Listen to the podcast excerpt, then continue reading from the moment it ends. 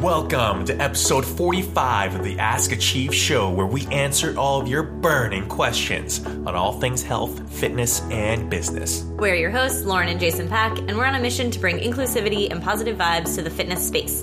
Today we'll be discussing the best plan for a beginner lifter, how to go about doing single leg training, and how to stay motivated for your workouts when you're really, really busy. We hope you're excited. Let's get into the show. What's up, Achievers? It's episode 45. Happy Wednesday. Yup.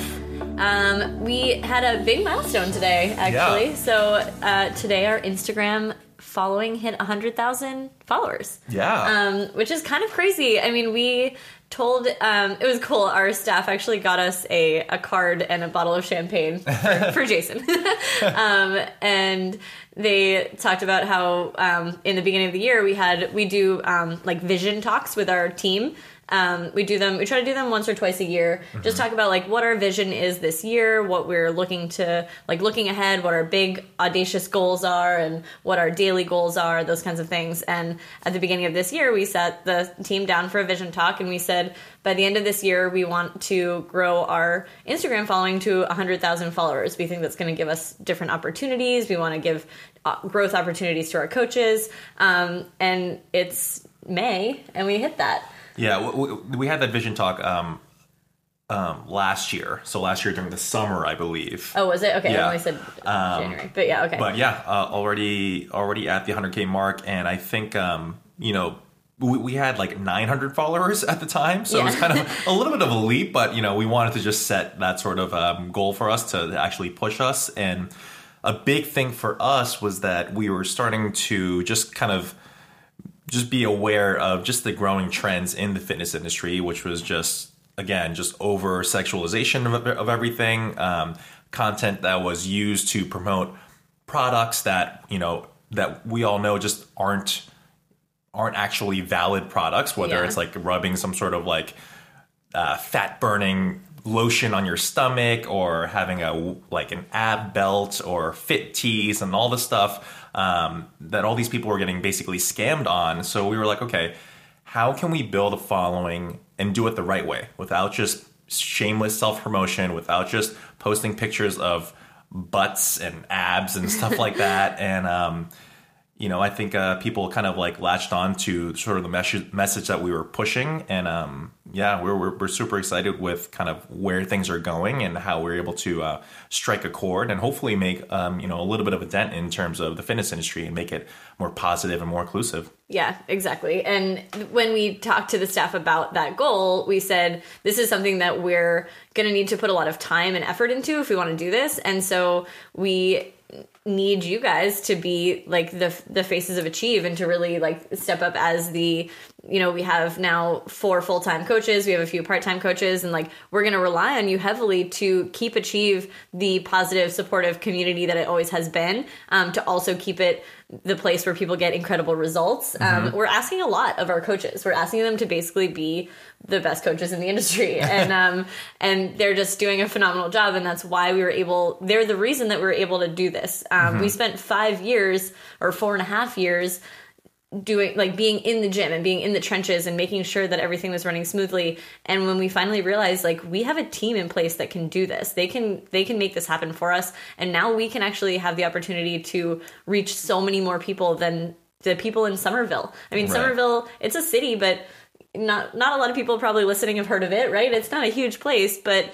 we we knew we had this opportunity like jason was saying to really make a dent in the industry and really make some waves and, and change the way that people were talking about fitness change the way people felt when they saw fitness accounts. Um, but we really couldn't have done it without our our amazing t- team um, of coaches. So we were just super th- thankful for them. Yeah, and you know, like a lot of um, business owners reach out to us talking about our social media following and how we're getting there and what kind of camera gear we're using and things like that. But we always bring it back to make sure that you put yourself in a position to succeed. So you need to spend a lot of time developing your staff, making sure your systems are set, making sure everything from an operational standpoint is set and you know truly there's nothing that's ever going to be set from a small business perspective you're constantly tinkering and tweaking and making things more and more efficient but the more you can put yourself in that position before you try to venture off and um, build your brand outside of your four, four walls, the better. And so um, we try to redirect those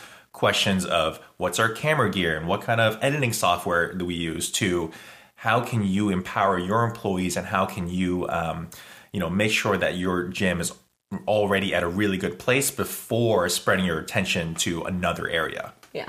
yeah. So that's been a really fun thing for us to experience throughout this last kind of year of of putting a lot of effort into social media and mm-hmm. Kind of came to fruition today. Yeah. And now Ted this morning said, "Okay, so now is our goal uh, a million by the end of the year?" Then we're like, "Okay, Ted, slow slow your roll." but I mean, who knows? Who knows yeah where we'll go? we'll keep on trucking. We'll keep on though. trucking. All right, so let's get into the questions today. The first one, we got a ton of good questions, so we're gonna use questions from today and uh, questions that we got today for today's podcast and next week's podcast. um, so thank you for submitting them by the way yeah, thank you. These are these have been really awesome. Um, so the first one we're gonna do is from Jeff Matt eighteen, and he said, "My question is for a beginner: Is it better to focus on full body workouts or the split routine of back, shoulders, legs, etc.? Thanks in advance." Um, so yeah, we we would definitely focus a beginner on full body workouts. Um, that's what we do with all of our all of our new members. Um, and I mean, even most of our advanced people too, we still keep on a full body workout unless they're really very consistently showing that they're going to be coming in four or more times a week. Um, but for the most part, we think that telling someone to do split body workouts and telling them that they need to come in four or five days a week can be really overwhelming in the beginning for Totally. someone. Um, and then they're like, oh my gosh, like there's so many people who, when we tell them that an ideal schedule at Achieve is three to four times a week, they're like, that's it. It's so relieved They're like you can you can get results with three days a week, and we're like, yeah, we've, we've been what we doing do. it for Yeah. years. um, so so the split, if you want to do a split body routine, there's nothing wrong with that, but you will have to put in more a lot more days and a lot more time in the gym if you want to get the kind of same results you can get from total body workouts. Yeah, total body is just going to be a lot more efficient, and it's really, I mean, that's that's how we operate, right? When we're walking or doing some sort of activity, whether it's physical um, or if we're playing a sport, it, everything just involves your entire body. Your body doesn't break things down into body parts, so it makes sense to train that way. Um, the only time where we recommend straying away from total body is, like Lauren said, when people are actually coming in more four times a week or more and doing it very consistently. And so what happens then is, if they do total body workouts four, five, six times a week, eventually it gets to a point where those muscles actually can't relax and recover. So that's when we start to split things up because we want to make sure that, um, let's say we do an upper and lower split. So we do upper body one day, lower body the other day. Your um, let's say you do upper body on Monday and lower body on Tuesday, and the next time you do upper body is on Thursday. Um, now you've got two full days of recovery for your upper body, as opposed to doing total body days four days a week and having back to back days of your yourself being sore. So that's really where we start to split things up. But total body up until that point is the way to go. We think. For sure. Yeah. Cool. All right. Question number two is from Rick Resby. um, they said, "Hey, I have I have heard that single leg squats have a lot of benefits over both leg squatting. Better sport." Better sport performance due to rare double leg pushing, lower injury rate while training, and improved double leg squatting. However, I'm unsure about the technique to use. Should I be on the Smith machine, pistol squats, hack machine squats? What kind of depth? Completely lost. Thanks for any info.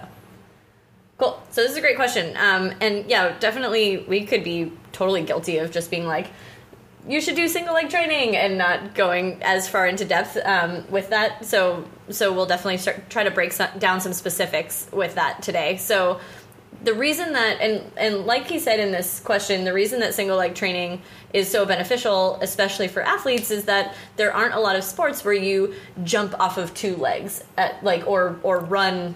I mean, when you're running, you're running one leg to the other. Yeah, yeah. You might jump off two legs, Yeah, but that's yeah, true. I just running, realized like maybe basketball. Actually, maybe there are a bunch of sports, but running, um, Sprinting, sprinting, cutting. dynamic movements are all going to be on a single leg, and so to strengthen one leg at a time makes a lot more sense than to only strengthen the bilateral squat. We still think there's a time and a place for bilateral squats, and that you can get getting strong in a squat is still pretty uh, beneficial for a lot of athletes. Yeah, and the other benefit is just the whole stability component. So whether or not you're doing a lunge or a split squat or a step up, you're getting a to- like a, a complete amount of stability on that one side as you're pressing through the floor. Um, that just has large implications in terms of injury prevention and things like that.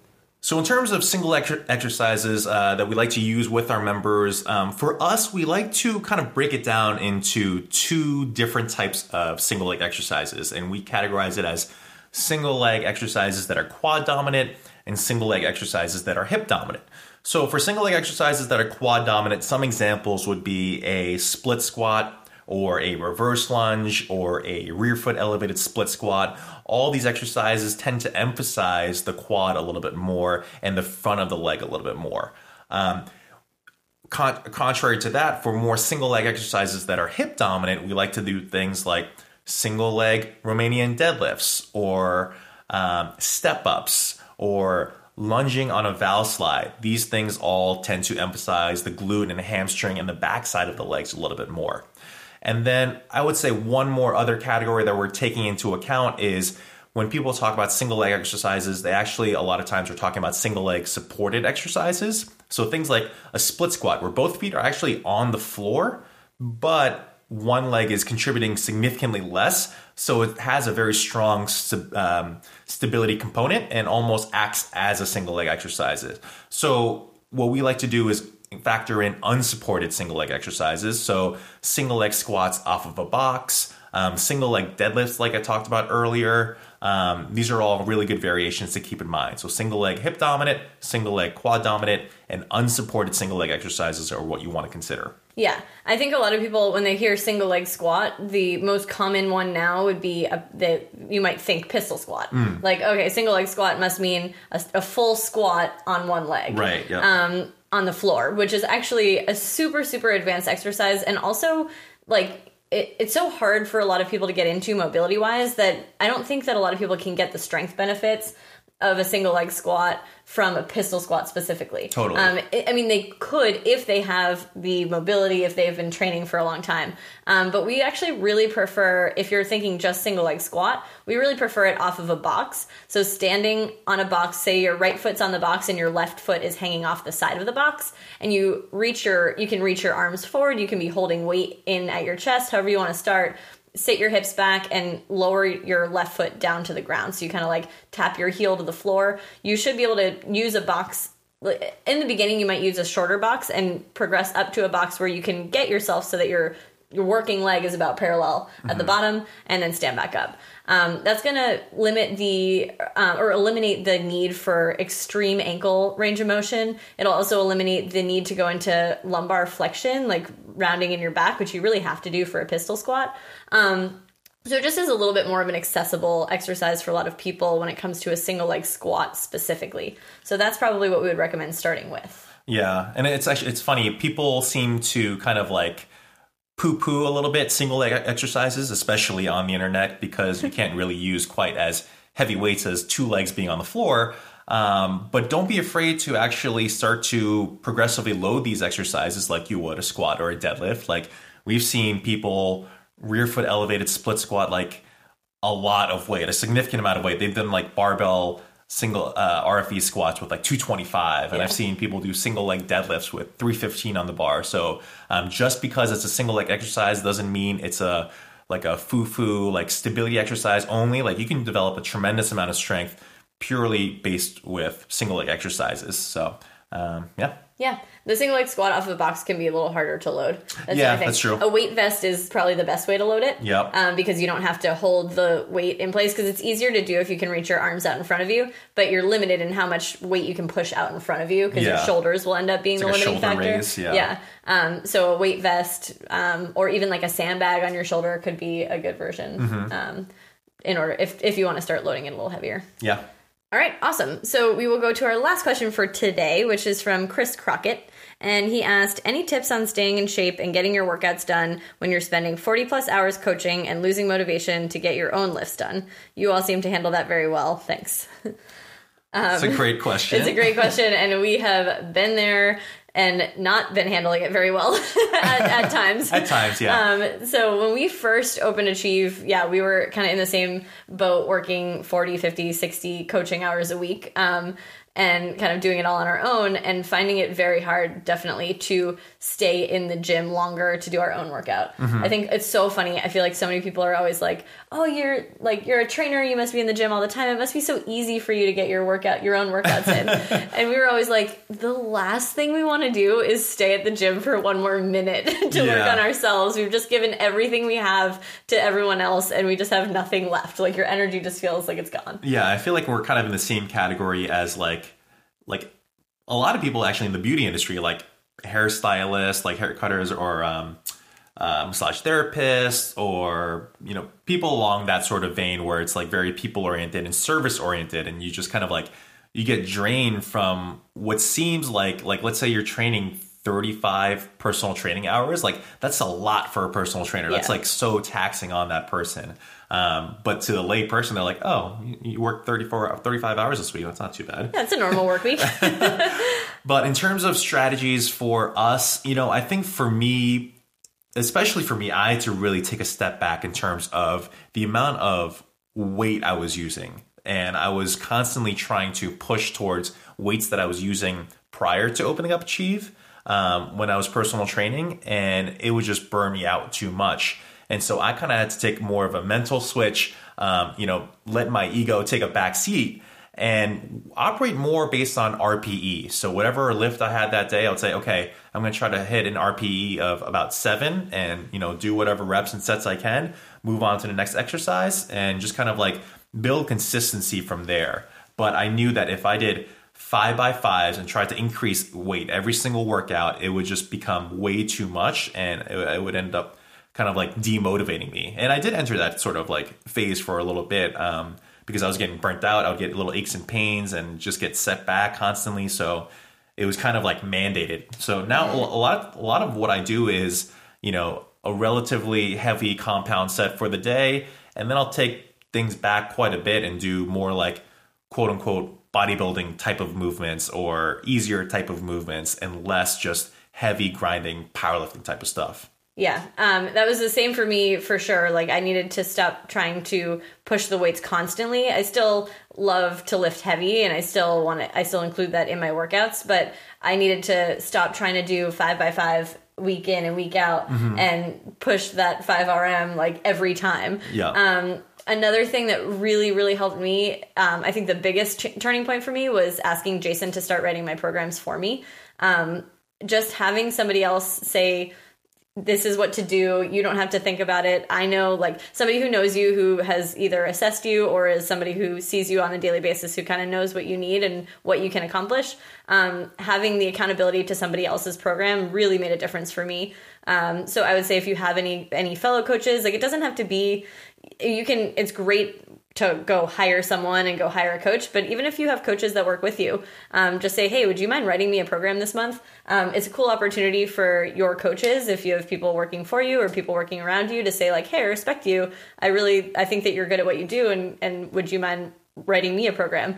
Um, and at, for me it just made a huge difference to have somebody else kind of holding you accountable yeah, or I mean, yeah, you can kind of like trade services. It's um, yeah. it's really just kind of like writing your own becomes like the last of your priorities, especially right. if you're coaching a lot and you're programming a lot for your clients. It's just like it's like it just keeps falling down the wayside, and then it just um, you just don't do it, right. right. So yeah, yeah. So like you could write a program for someone and they write one for you, or mm-hmm. something like that, yeah. or pay someone for to write you a program. But either way, I think it's a worthwhile investment um, because it just really it really makes a huge difference. So yeah, and then the other thing is kind of just like remembering why you got into this in the first place. Like there is a reason and it probably was because you loved you fell in love with fitness and how it made you feel at one point in your life.